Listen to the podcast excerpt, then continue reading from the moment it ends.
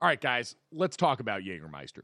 They could have written a totally normal ad here, like a really classic ad. They could have talked about their history, the 56 botanicals. It could have been all salesy and cutesy, but they know you don't care.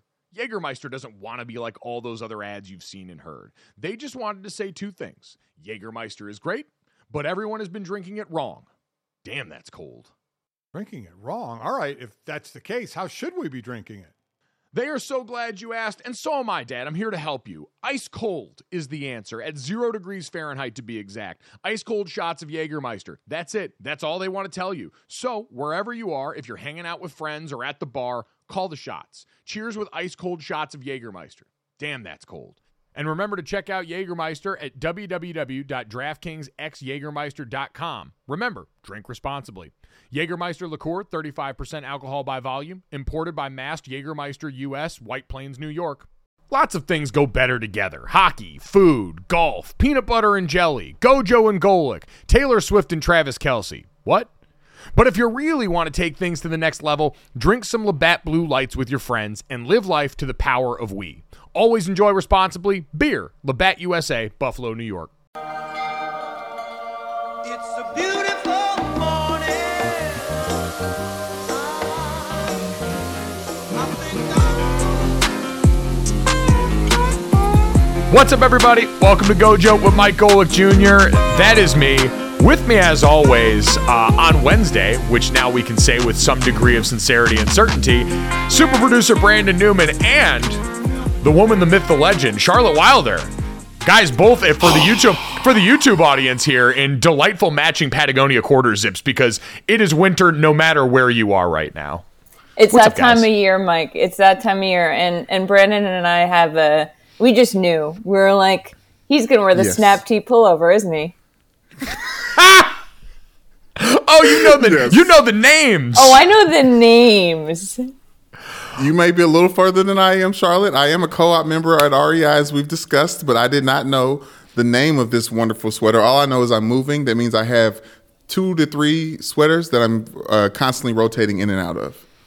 so I feel like I you- live that way anyway, and I'm not moving though. So That's true. Yeah, I mean yeah, yeah, that's that's fair. That's part of adulthood is just rotating the certain few items of clothing that are nearest the top. I've learned that as someone who moved a few months ago and thus reorganized a lot of my life into a different closet setup is whatever's on top and in the easy access areas has been what I have worn the most. totally. Now, maybe you guys can help answer this question for me then, because you guys appear to be a delightful wintry mix of humanity right now with the outfit choice. It is getting near the nearer and nearer the holiday times. We are knee deep in this. Um, does Michael Bublé exist outside of December?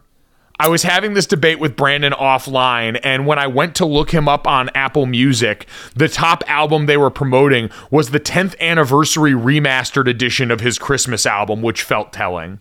So love this question. Um, yes, he does exist outside of the Christmas season, but only in elevators. Oh, that's like right. or God, occasionally a hotel lounge that is Mm-hmm. trying to be nicer than it actually is. Bon Voyage, uh, bon, uh, the whatever the Yes, Marriott a Marriott- sys- system is. Yeah. Bon-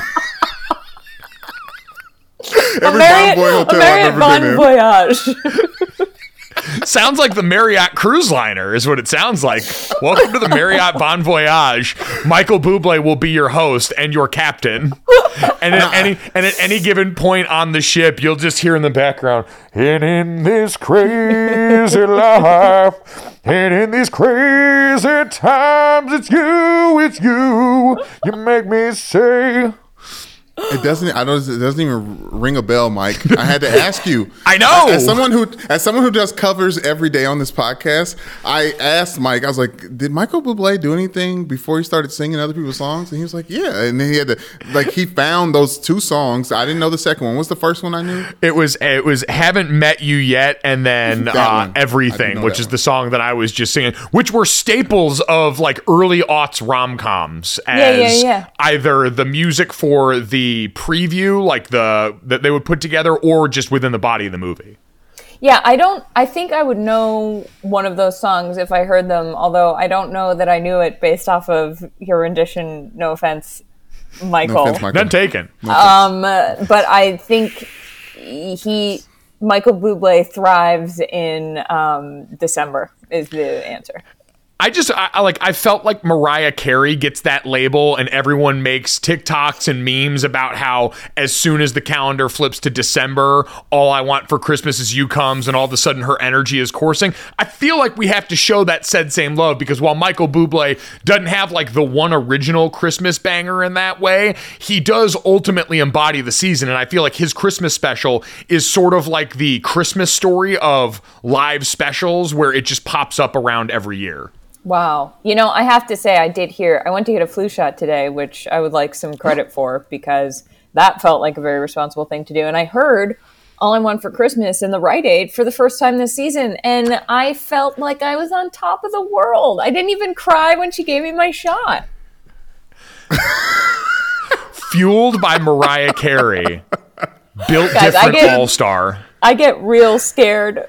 Um, as Really, a, Charlotte? Yeah, yeah. I mean, I don't cry, day. but I was sitting there and I was like, I might, I might pass out. And she was like, "What?" And I was like, "No, haha, just kidding." And she was like, "Wait." And I, and I was like, "Just give me the shot." You can't say that and then say JK to a medical professional. They're like, Right. yeah, I wouldn't recommend going that route. When's Yeah. the last time you passed out via shot? Um, every time I get blood drawn, I fully Really? faint, and they have to leave me in a dark room with apple juice for at least ten minutes. honestly, that sounds like a great life hack. I yeah, I don't hate it except that I feel I feel the life draining draining out of me and then and I try to be I try to put on a good face and be brave and be like I got this and then at a certain point I just turn like completely white and I start sweating profusely and I like pass out and they're like you have to you can't just like let us know and then they bring me saltines and apple juice and I lie down for a while and then I leave and I'm fine. So a little Honestly- bit about me. Yeah, something you guys may not know about me. That is uh, Charlotte Wilder special right Yeah. there. That is a life hack of how to end up in a dark room with snacks and apple juice if you're out in true. Public where do. they are allowing you to draw blood. So Yeah. this is a podcast where you learn things, and this is a podcast where we're going to have a great show. Charlotte is with us all episode today. we have plenty to get to. Um, her New England Patriots played one of the more forgettable Monday Night Football games of all time. We had two of the central figures of our basketball lifetime age us very quickly by having their kids go out and be phenomenal athletes on television. And um, guys, we've also got, I think, a very interesting style move from one Drake. So we got a lot of things to get to uh, here on this episode. I, I would be remiss to starting things off before we get to a lot of the fun if we didn't mention uh, the absolutely shocking and devastating news out of the world of college football with uh, Mississippi State head football coach Mike Leach passing away very unexpectedly Monday night at the age of 61 and I didn't know Mike Leach personally. I didn't have a lot of interaction with Mike Leach, but it was impossible to exist in the college football space without being aware of one of the most larger than life characters that the sport had to offer. And Charlotte or Brandon, I don't know if you guys had any experiences with him, but really, I, I there's a lot of stories being told right now because that was kind of how Mike Leach operated. If you were within his atmosphere, he pulled you in and he was just going to go. And it was whatever came to his mind. He had varied interests. He wasn't without controversy. There are parts of Mike Leach that were things that we didn't always like, things that I didn't always like. But he was an incredibly round character in the sport and someone that certainly, from an on field perspective, between the air raid offense, between the coaching tree that he produced that includes guys like Dana Holgorsen and Dave Aranda and Cliff Kingsbury and Lincoln Riley, has left an indelible mark on the sport that will be one of the most unique legacies it's ever seen. So, very sad day. Obviously, think of his wife and his family and the people that are closest to him, but just incredibly stunning how quickly that news started to circulate Monday night that he was in poor health, eh, or excuse me, Sunday night that he was in poor health, and, and then into the way that it ended Monday. Monday, just incredibly sad.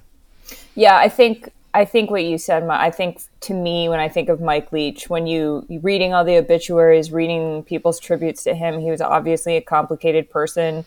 I think um, when he was alive, I I've had very conflicted feelings about him, but but I think it's impossible to say that. Um, I think he he completely changed college football almost more than any one individual person, especially for someone who didn't end up coaching at one of the blue bloods or who who really did um, because of his own um, because of who he was and what he did. A lot of times, sort of ended up shooting himself in the foot maybe a little bit career wise if that was you know um, I, I, think he he just made such a huge difference you know washington state texas tech which obviously ended um, you know in its own complicated way um, and then and mississippi state and i think that the people who he worked with who are in the sport now have continued to take you know his his on field ingenuity because it was it was brave when he did it. It was totally risky when he started developing these teams that could pass. And and so I, I don't think you can talk about college football in the last 30 years. Um, and I don't think it would look the way it looks if it if it weren't for him. And and the NFL even. Yeah, I was going to say that trickle up, and we see it in college in a variety of ways. College is traditionally a level that's got to be a little bit more creative with the resources because the talent is so uneven and the landscape is so vast. And what him and Hal Mumme did as the architects of this offense at Iowa Wesleyan, at Valdosta State, that became Kentucky, that became Texas Tech, is you're right, something that we now see. The reason it is almost ubiquitous now that you don't blink when you see these air raid conference, uh, concepts show up in the NFL is because of that you know him as a coach him and what hal did and that texas tech staff that you can go back and look at and watch it branch out into the tree that it is yeah i think as much as as well as he did on the field and changing college football and the, the landscape and how people from the outside look at the sport that birthed you and I, Mike, in in, in, in yeah. that way. I feel like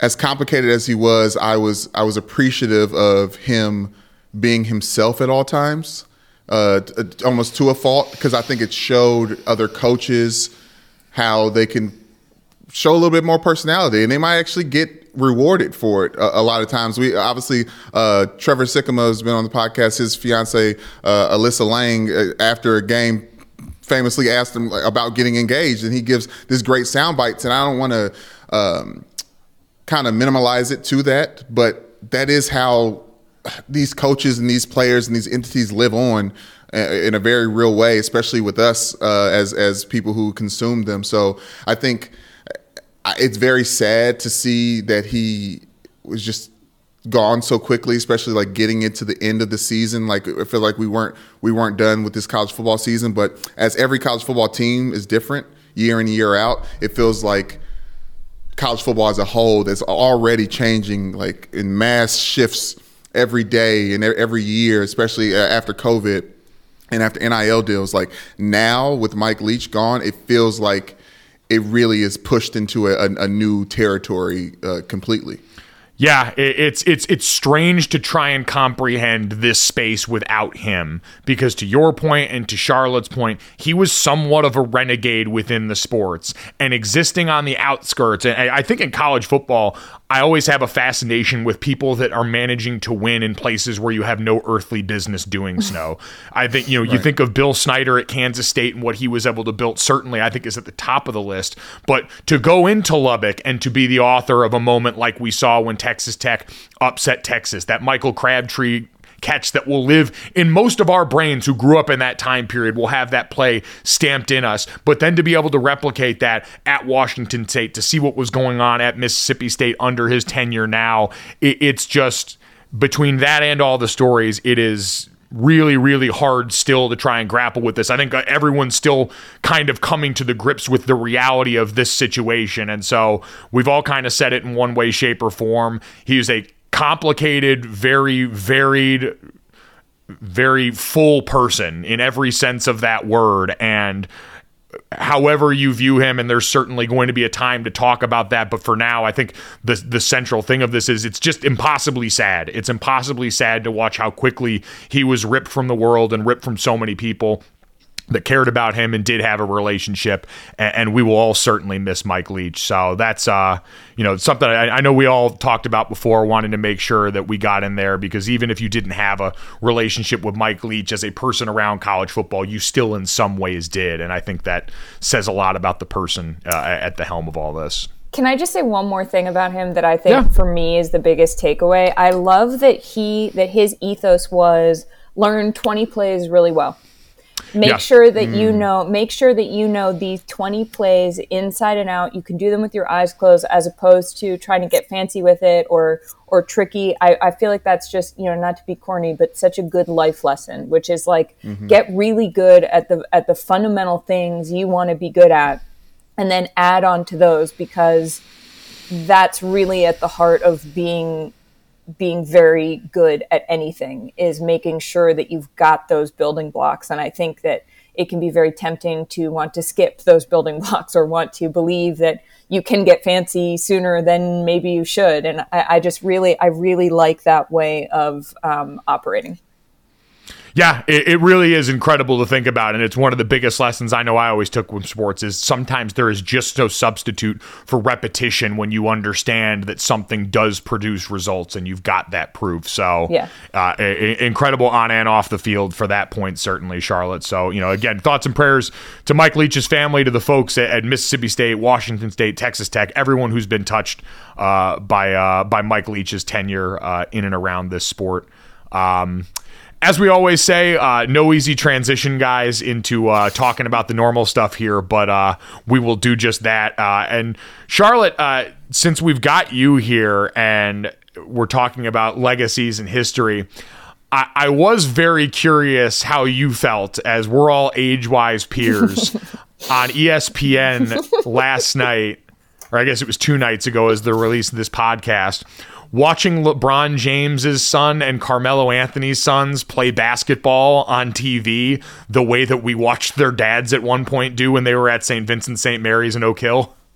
I I was shocked to be honest. I didn't know that I didn't know that they that E ESPN two was putting on their big um you know high school what was it King of Christ what what is this school in Queens in New York Oh yeah, so it was uh, it was the Geico High School showcase. It was Sierra Canyon Yes. where Bronny plays, and then Christ the King where um where Yes. Carmelo Anthony's son plays, uh, Kiyan. Yeah, and and you know it was late on the East Coast, and I had just watched the Patriots somehow win one of the ugliest football games I'd ever seen, and then you know turned to ESPN two, and I was like, I'm, I was like, I'm sorry, what?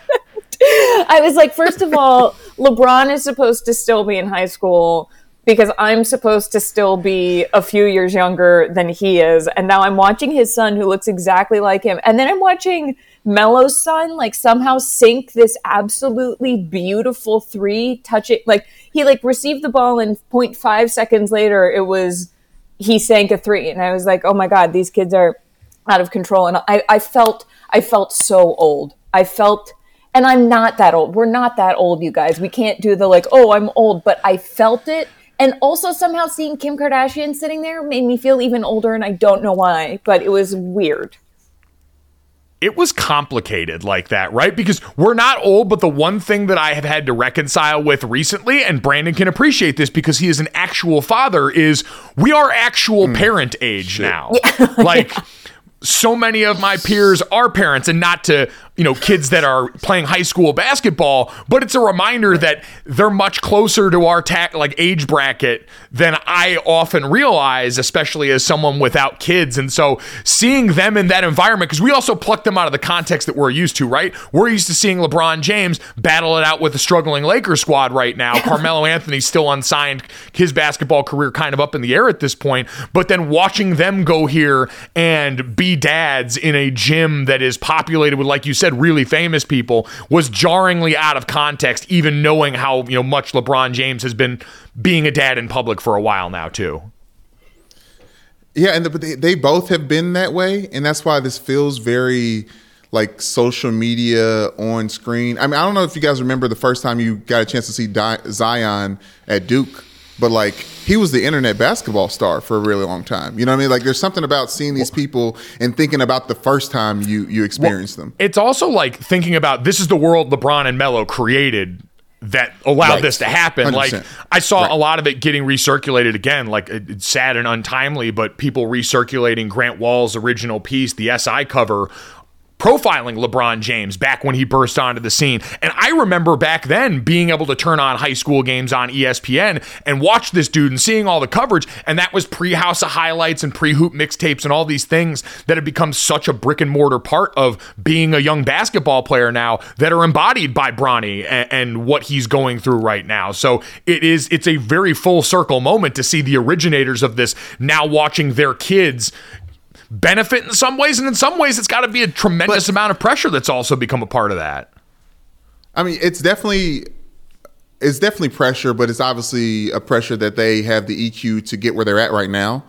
I think that's important to, to mention. Like whatever accomplishment to get Bronny and Carmelo's son on the same, like on the same court playing on ESPN. Like th- this, it's it's special, but it's important. But also, it's something that they've cho- choose chose, and that's why I like that. Uh, what's the son's name? Bryce. Bryce. Or the other ones. Right. Yep. Like I, I, you know me. I, I love a sidekick. Like I love that Bryce is now getting some love, and everybody's starting to look at. It. It's just like the reality of of having LeBron James as your dad. It is very interesting. Bryce and Bronny have both signed NIL agreements with Clutch Sports, which is Rich Paul's organization, who you know LeBron Yes. James runs the entire NBA. It, it is it's weird to watch because we kind of did this with the ball kids too. When you started off with you know, like Right. how that worked starting off with Lonzo, where now people are looking at Bryce and he's kind of hitting this growth spurt, and we're starting to talk about these guys as prospects. And it's also strange because because of that last name, and I kind of remember the, going through this with Jordan's kids to a much lesser extent, all the attention that's been heaped on them. Bronny's got NIL deals with Nike and Beats by Dre. He signed with Clutch Sports the way both of them have.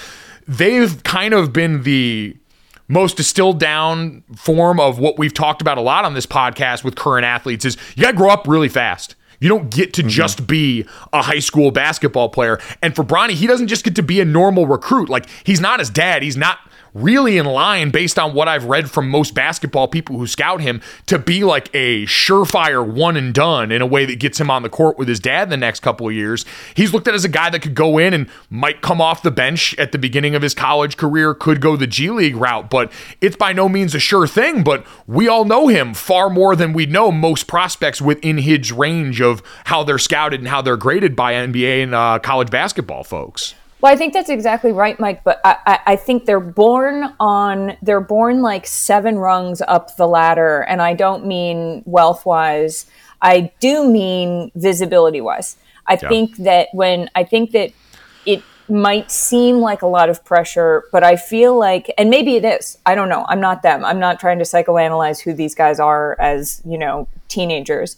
But I do think that when you are brought up, you know, I've, I've sort of seen it with people I know who grew up like very wealthy or with parents who were important people. I think that your your range of what is normal is set a little bit different so that you can occupy these spaces in a way that it probably felt like they were I mean to me it felt watching like of course they're here.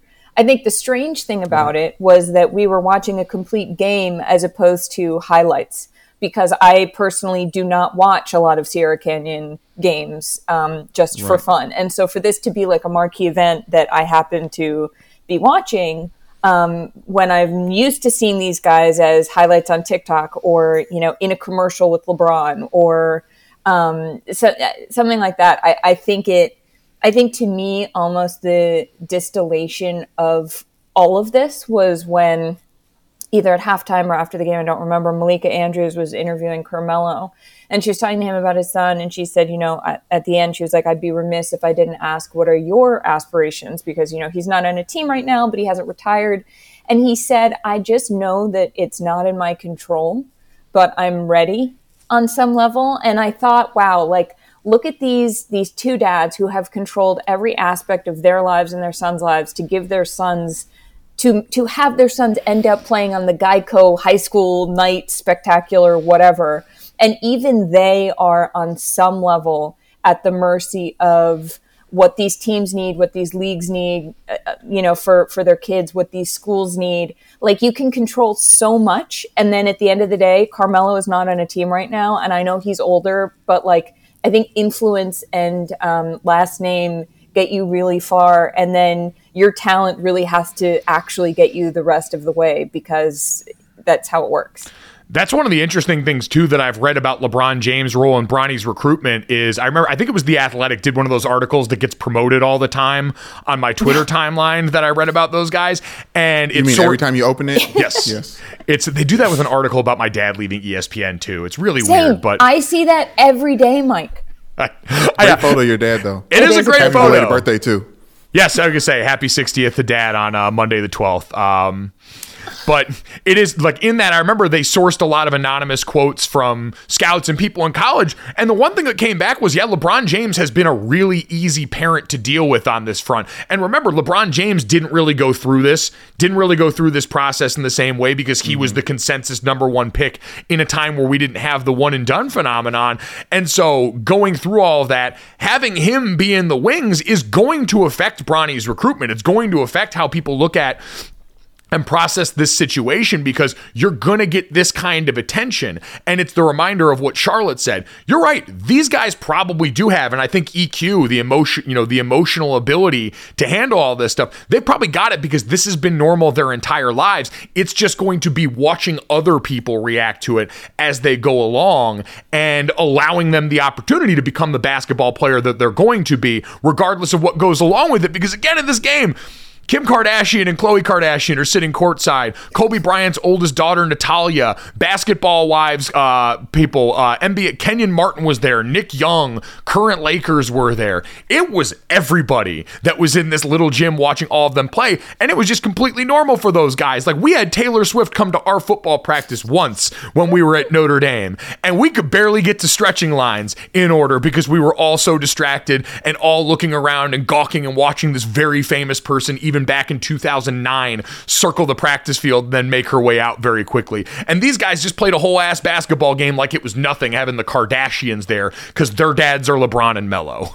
Also, why was she at a? Why was she there? Why was Well, Taylor we'll Swift at your? started.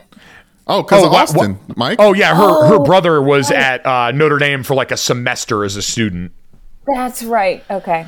Yeah, no, I think you're right. I think it's that these kids are just like I'm not impressed by any of these famous people because my dad's more famous than any of them. It does. So I wonder if that translates to the rest of the team too, though. Like, it's got to be weird. Like Sierra Canyon, like big program, you're playing in a lot of these showcases. Like you're one of the good teams, but also if you're a kid that didn't grow up as a LeBron James child and you're looking around at all of this, there's still got to be some holy shit.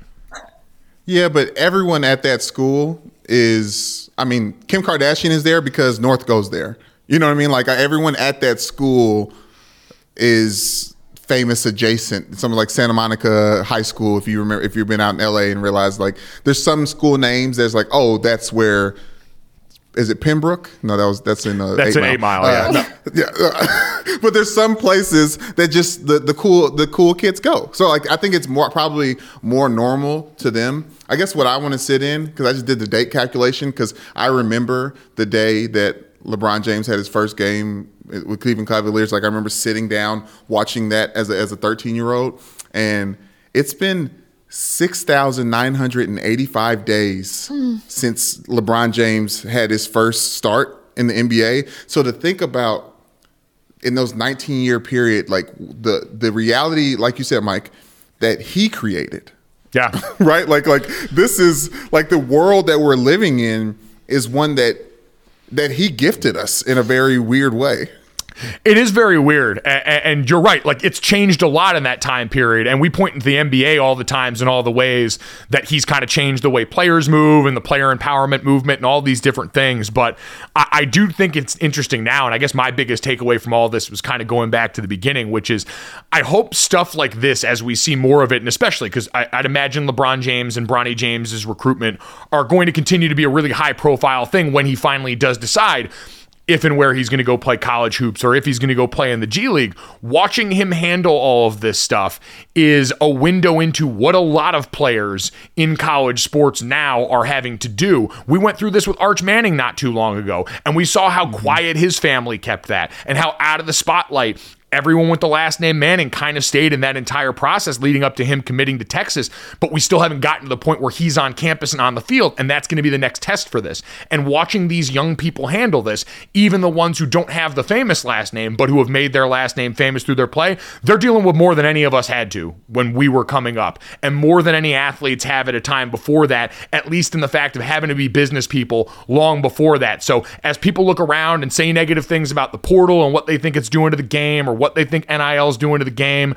They learned from everybody else around these sports, and now they're having to learn how to handle it. And so I'm just saying, allow some grace because they're learning to do all this as 17 to 22 year olds. And we all know what a volatile time in life that is. We all kind of do the thing where, depending on the context, we treat you like more or less of an adult at that age, depending on what we're talking about and what point we want to make. But I uh-huh. think the further I get from it, the more I'm like, yeah, you're really young, and there's a lot you're trying to grapple with at that time. And we just added even more, and it's important because it can make you a shit ton of life changing money if you hit it right.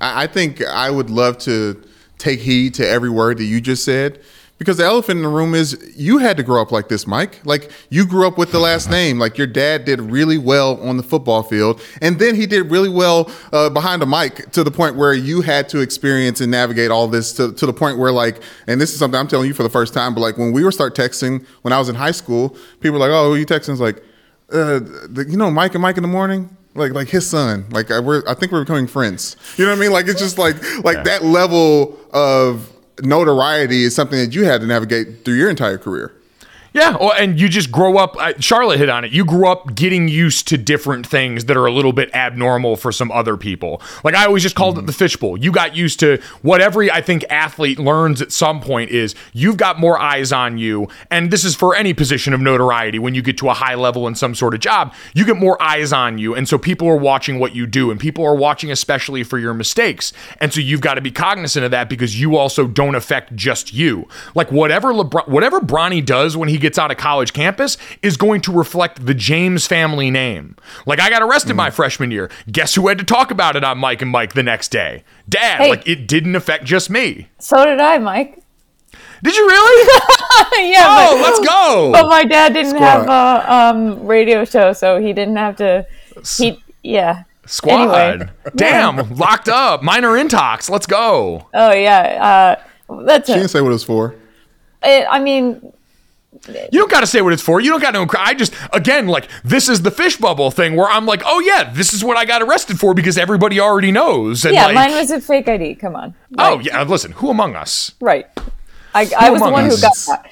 Um, no, I think I think that's true. I think it's also interesting to hear you say that from the perspective of of being the kid who had to grapple with that because you know I went to I grew I went to a, a prep school in Boston where like a lot of the wealthiest people in Boston sent their daughters. It was an all girls school and like to the point where I didn't I, but I didn't know that. You know what I mean? Yeah. Like we, my family didn't have the kind of last name that was on, um, you know, like the Harvard baseball field or the the Duke Library or like. And, and I think that when you grow up in that, and for me, it was only really, and only for only after sixth grade because I, I only started there then. But for me, it was this it, it was the coming out of it and being like, oh, looking back, that's Yeah. who those people were. And I wonder if for the friends or the people adjacent to these, the kids of athletes or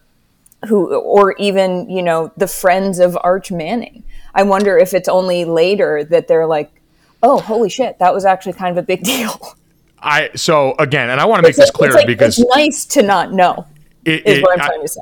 Yes, I, I, I think for that party too. Like, I'm not comparing myself to these people. They're infinitely more famous, and these guys are infinitely more talented than I ever was. But you guys talked about that circumstance is somewhat similar, and I can tell you it does make you very guarded because you look at everyone and go, "What do you want?" Yep. Because not everyone approaches it like that. Like I'll never forget one of Terron Armstead, who's been on this podcast, who's the tackle for the Miami Dolphins. When I was in uh, when I was in rookie minicamp with the Saints, we were jogging off the field one day, and I was an undrafted free agent. Terron was going to be one of the money guys for them. Was already an incredible player, and we're jogging off the field one day, and he looks at me because my name the names were on our helmets, and he goes, "You know, you have the same last name as that guy on TV." and one of the other tackles was like, "Terron, like what the fuck are you talking about? You see the junior there, but didn't know and didn't care." And there are some people that you come into that that's just kind of refreshing. And again, it's never like this is a burden, but I I say this is not a complaint at all because having a last name the way these guys have and the way you know to a different and lesser extent that I did means that so many of the things that you want are accessible. Part of that's also being a white man in America. Like throw that into the mix as well. But having that means so many of the things that you want are accessible, but at times most of the thing you have, most of the things that you have never feel like they're yours. And you always look mm-hmm. around at your accomplishments and the things that go on wondering what is mine and what did I actually pull from this and you kind of learn how to live with that. That's why my 17 starts at Notre Dame. I hold them real tight cuz dad couldn't play on the field for me. Like that part like whatever else people want to say about that, I look at those and I go, "All right, those are really special to me because I know I did those things." And that was what was in my control. And so it, it's just again, none of it's a negative because there's so much positive that comes with it, but it just kind of changes your vantage point on a lot of the things that you do day to day. Hey dad, what do you do when you're out with friends? The waiter comes up and tries to take everybody's order, but the whole table freezes up and everyone's looking at each other trying to find some help. Hmm, that's a great question. So what what should I do? You should have some confidence, Dad, or as our friends at Jägermeister call it, shotfidence. If everyone's having trouble ordering, here's what you do you take charge, you grab the bull by the horns, you find that dog in you, and you make an executive decision and just order for the table a round of ice cold Jägermeister shots. Damn, that's cold. Because apparently, we've all been drinking Jägermeister wrong. Did not know that. How should we be drinking it? Glad you asked, Dad. We should be drinking it ice cold at zero degrees Fahrenheit. Well, that brings up other things that I love ice cold as well. And I'll tell you right out of the gate, that's going to be a candy bar pulled out of the freezer. That's my way of eating candy. Oh, I love it. On the golf course out there, you get to the turn in the middle of the round there, and you get to that little clubhouse there, and they've always got the candy bar options. And I always see they've usually got a little box of them in the freezer, and it always makes it better on a hot day out on the golf course, taking a bite of that cold, cold chocolate and getting ready to go for the rest of my round. It's the same way with Jägermeister. So, wherever you are, if you're hanging out with friends at the bar, call the shots. Cheers with ice cold shots of Jägermeister. Damn, that's cold. And remember to check out Jägermeister at www.draftkingsxjagermeister.com. Remember, drink responsibly. Jägermeister liqueur, 35% alcohol by volume, imported by Mast Jägermeister US, White Plains, New York. I love hearing you talk about this stuff, Mike. Like I remember when you did Katie Nolan's podcast um, maybe two years ago, and you got really you really opened up about this. And I remember listening and you know thinking like, what a what a self-aware, generous spirit to understand all of that. And I think that the best we can hope for for these generations of athletes who I also think, I mean, we didn't have Instagram when I was in high school. Facebook was enough and I logged on maybe once a day or once every other day with a friend with like my friend's sister's, you know, Hobart and William Smith college email or whatever. Like to not have i mean you know facebook photo albums felt like enough of a liability. To to have the ability to be tracked from the time you're born um, is i think hard for everybody but it, it really ends up being a huge part of those those kids lives. So i think the, the most we can hope for for them is a kind of self-awareness and grace and understanding of um, you know the fact that the only person who really can ultimately play on that court is them. Yep. But you know, and it, they'll hopefully all figure that out. Like it, it's going to be just fascinating to watch because it's such a unique set of circumstances there. But you know, where you can Yeah. simultaneously ad- admit what you've been given and then still go out there and try and earn of your own. All I'll say is that when someday you have my kids on your, you know, huge show and they're telling you how hmm. difficult it was to grow up with the titan of a mother, just replay these clips. Replay There we go. Send it back. send the send the little Wilders here and make sure they know exactly the groundwork their mother laid Yes, for them. I just want. I'm just saying it now. Charlotte, you wasn't in these streets on MySpace because I got caught up all the time in MySpace.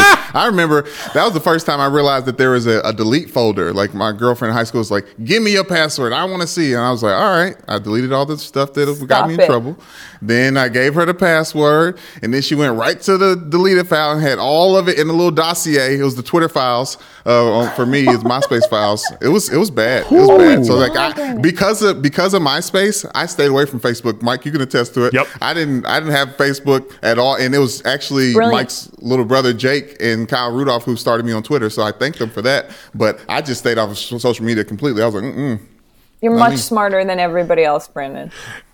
Not gonna catch me slipping. No, no, no, no, no. Again. That was what they used to do, Charlotte, at the start of every football season, or at least for a few football seasons when we were at Notre Dame. They would bring in a social media consultant, like a company, that would come in to teach us about how to make sure we were using social media properly. Because at that point, we had gotten it during college, but some of the players that were coming out of high school when we were juniors and seniors had had it for a while. And so they would bring mm-hmm. in this company and they would kind of follow request guys, and you wouldn't really know who they were. They would go in and they would kind of look, and then they would just pull up a bunch of these wild tweets that these high school recruits had sent out, and they would put them on the big screen in front of us in the team meeting.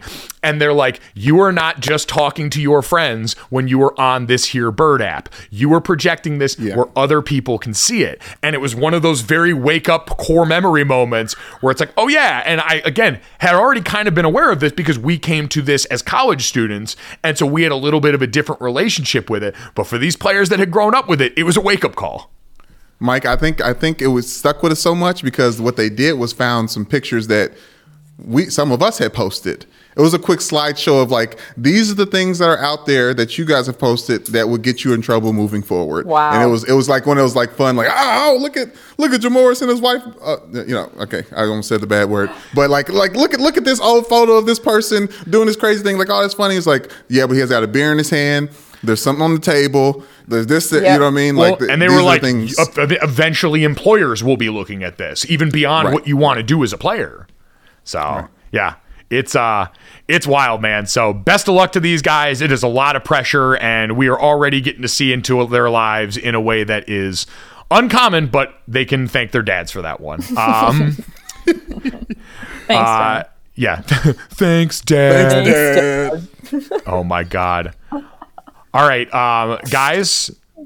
This podcast is always wonderful, but there's a very important element to it that comes at the end of every one of these podcasts. It is a unique responsibility for our friend Brandon Newman, where I've got to ask him the question. Brandon, do you know what time it is? Yes, Mike, but I don't think I'm ready. But let's do this, okay? now, next week does start Hanukkah. So, just to let everybody know, our Hanukkah calendar is coming. But for now, it's time to have a very specific type of Christmas. Have a holly jolly Christmas. It's the best time of the year. Now I don't know if there'll be snow, but I don't know.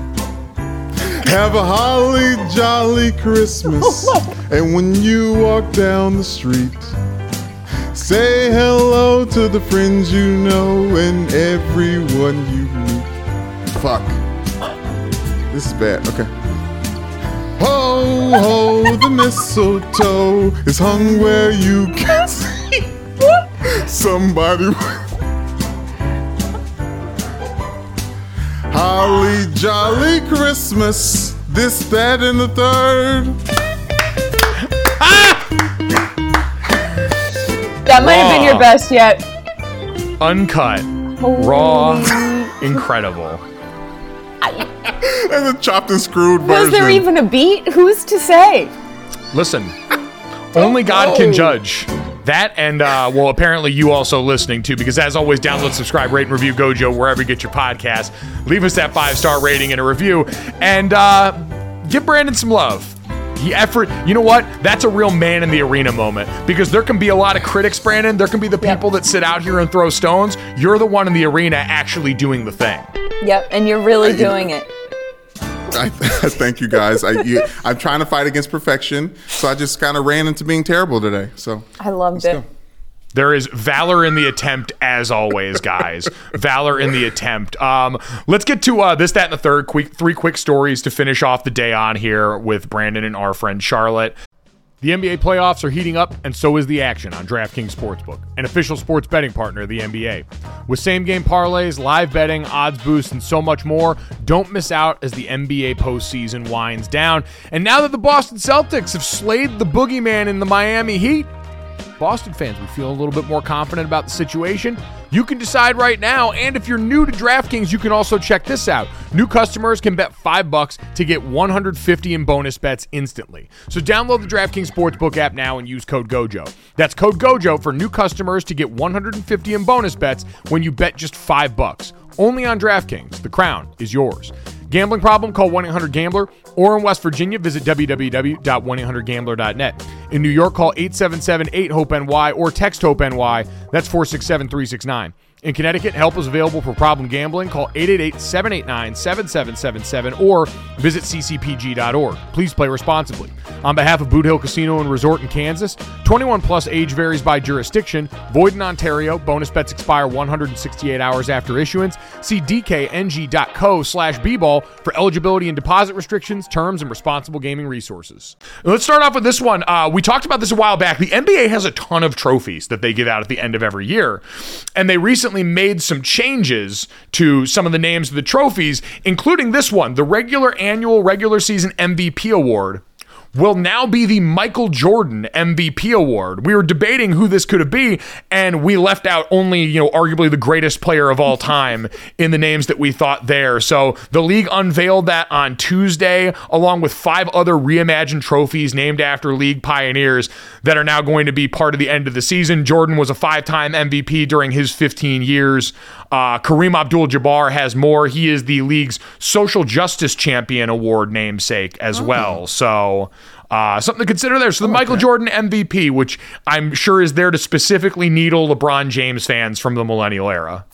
I do think that there's something about that trophy that is the most extra thing I've ever seen. You know, Michael Jordan's so petty and he like holds all these grievances and there are always these hidden meanings and everything he does. That trophy is 23.6 inches tall, 23 for his jersey number, 0.6 for the number of championships he won. The plaque has six sides to it uh, for the number of championships he won. Something is something for five for the MVPs. He, it is so nitty gritty for the specifications of the actual trophy that it actually made me mad. I was like, we get it. we get This it. steak. Like, I love this At steak. some point, it's too well thought out. Like, It's just too make it much. cool. Just make it look cool. I don't care. Oh, and it weighs a certain amount. I think it. I, Here it is. Um, 15 degree angled base. that's what killed me. I was like, to his no, no, no. I was like, no, to no, his no. 15 season, You don't get career. to do an angle of the base to commemorate how much he played. Like, 23 point faceted crystal ball at the top, a nod to his uh, a nod to his jersey, obviously. This is incredible. Did you see the league is also weighs- announcing a new award for the clutch player of the year named after Jerry West? Yeah. Like, we already have a hard time qualifying how we vote for these awards and what matters. And now all of a sudden, we're going to take the number one sports talk argument from summer radio and turn it into an award. They the NBA is good at this. Yeah, like just make a vibe award, like best vibes, named after freaking, you know, The, oh, uh, who would the- that be named after? Would it be the uh, Would it be the Kuzma like big sweater best vibes award? best Balenciaga sweater award, Kyle Kuzma every year. So the other, I think- the other trophies are the Go ahead. Hakeem Olajuwon Trophy for D, play, D Player of the Year, the Wilt Chamberlain Rookie of the Year, the John Havlicek Sixth Man of the Year, and the George Mikan Most Improved. Woo! That's what I love. I love that. Big man. Bring it back home to the Lakers back when they were in Minnesota. Or Minneapolis, excuse me. Uh, but I love that. I love I love that he gets a name. Like that's that I almost I hear what you're saying about the the Jordan trophy, Charlotte. Mm-hmm. I also I think I had an issue that it wasn't the jump man. Yeah. like, Oh yeah, I- What does also that even look like? wild. Also, Yeah, it just with this I've never day- seen Michael Jordan do that. yeah, me neither. Also, he looks like his legs are fused together. I think here's here's what I will say is that it could have been a great branding opportunity. Also, you could have had each trophy sponsored. If they named the arena, at least name it like the Air Jordan Jordan MVP award. That is true. We need to start treating these league awards like college bowl games. Yes, exactly. The Cheez It Most Improved Player, The Battle Frog Michael Jordan MVP award. the Belk As Sixth they- Man. I, I was about to say, don't bring Belk into this. The Bad Boy you Mowers dare Wilt bring- Chamberlain Rookie of the Year. oh, see, That's good. listen. Two That's different good. Cheez It trophies. Yes, exactly. There, it contains multitudes. Adam Silver, baby, call us. We got ideas. I feel like this is connected to the LeBron James, uh, Carmelo Anthony's sons playing thing because I feel like like now everyone can finally like turn a page in, in a chapter. Like we're so old now, right? It, it's down the line that the next generation is coming. Let's change the name of the awards. Let's let's stop playing around and give the MVP to Michael Jordan, or the Michael Jordan MVP award. It's probably been in the works for a long time. Can't wait until LeBron James inevitably in the middle of January says, hopefully one day the MVP award will be renamed for me after my career's done. Stop. He's gonna. do He's gonna say it. I just need him to sprinkle it in there. just do it. And also, he's not going to win. He's, it's ironic that now he's in a position where he'll never win a Michael Jordan trophy. Oh my God! Can you imagine them having to give LeBron James the Michael Jordan MVP award? it has to happen now. Oh my God! Uh, we need one resurgent season One just so we have season. the potential for I'm, this. I'm, My I'm betting on would Bronny getting it first. Yeah, I'm, I'm betting on Bronny getting it first and then peeing on it like Drake does Grammys. oh my God. We'll get to Drake in a minute. Why don't we get to that first since Brandon's peeing on people now and talk about something a little bit more wholesome? I thought this was interesting since we've talked so much about celebrities intersecting with sports today. Gary Bettman said that he had a conversation recently with Ryan Reynolds about joining the Ottawa Sen- Senators' new ownership group. They got put up for sale in November after the death of their uh, longtime owner.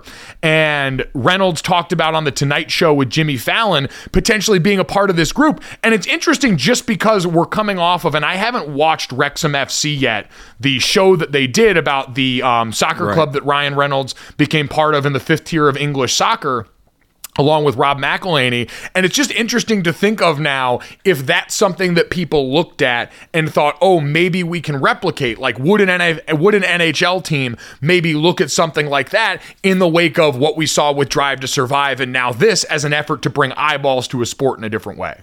I think absolutely. I think that this is going to start happening everywhere. I mean, the only reason that most people know of Wrexham FC is now because of that doc. And then that's going to bring in turn eyeballs to the other teams that they play. And then imagine if you get something something remotely interesting about an NHL team. If you get hockey players to actually say something that isn't like word salad of iceberg lettuce, like d- lettuce. nuh-uh. Wow. I think I feel like I feel like we're gonna start seeing. I feel like we. I mean, you could say almost Hard Knocks was the original, um, you know, sports look inside reality show, but done by the league. So how you know if you're really going to do it, I think you really have to do it and give people something juicy. No, completely agree. I mean, especially for us, hard knocks, but they're doing regular season hard knocks now because people eat this stuff up. There's an appetite for it. And so it's just, Yeah. it's interesting to consider as a strategic move by the NHL in that regard if he does end up becoming part of that. Because for the commissioner to say it, I think is calculated to throw that out and say, we would love to have you for X, Y, and Z reason. Look at his social following, look at what he brings to the table, Look at the proposal. which. Yeah, protect Sandra Bullock's dog at all costs. Am I right? Charlotte, would you consider the proposal a Christmas movie? Uh, I wouldn't, but now that you're asking me, if should I? Brandon Isn't that to where put it in Sandra Bullock? Isn't that. Sandra Bullock? And she and he like her dog almost gets carried away by an eagle. Yes, yes. As she No, is trying like a to. summer movie. Uh, That's what I told Brandon. He tried to put it in his Christmas top five. It's just No. Canadian and in Alaska, and so Yuck. it's cold oh and nice. God. Are you kidding me? And it's on all the time during the holiday season. It's been on on because USA. everybody- It's it's coming on. It's it's now's the time. I'm just telling you. I'll They, they tricked you. me. Oh, you know what? They tricked me too. You sang for us. You can have it. All right, let's uh let's finish this off the right way, guys, um, and get to the third. Mm. Drake. I don't know what this one is.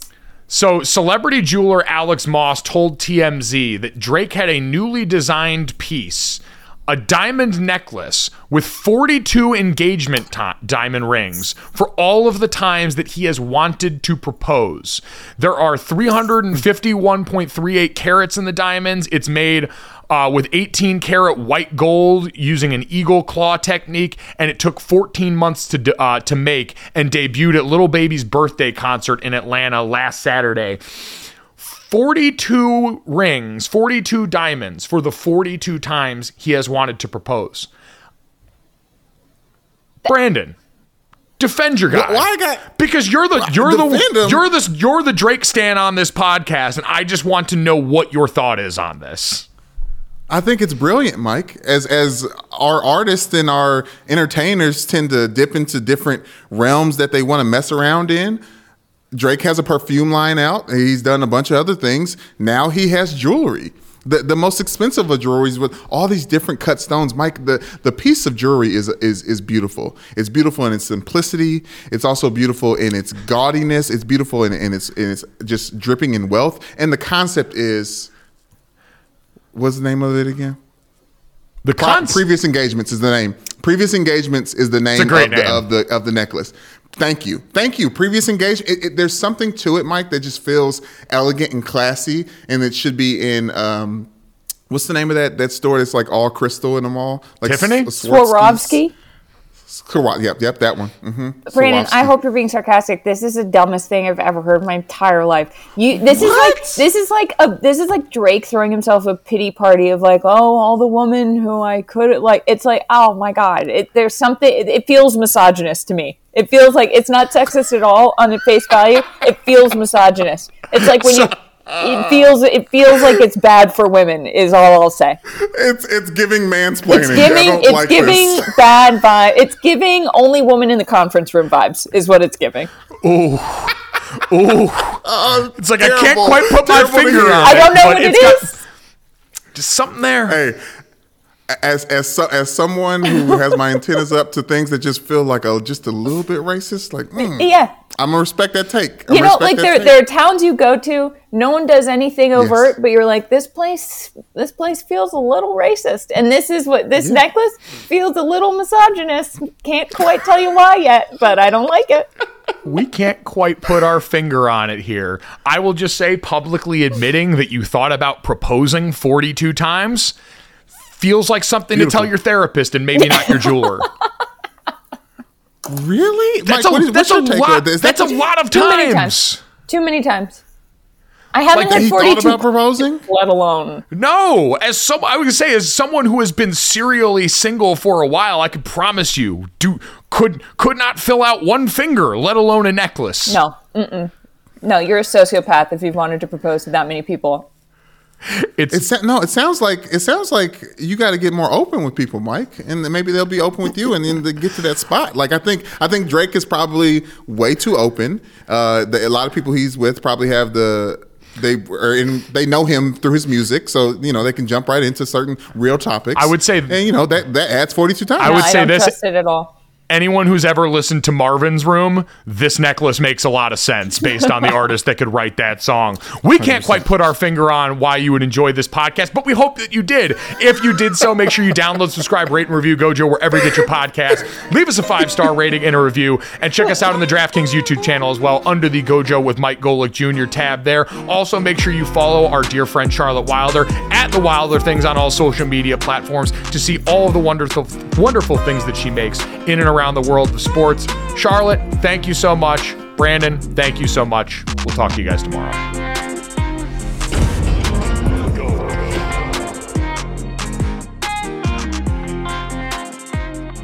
Boom. Money in the bank.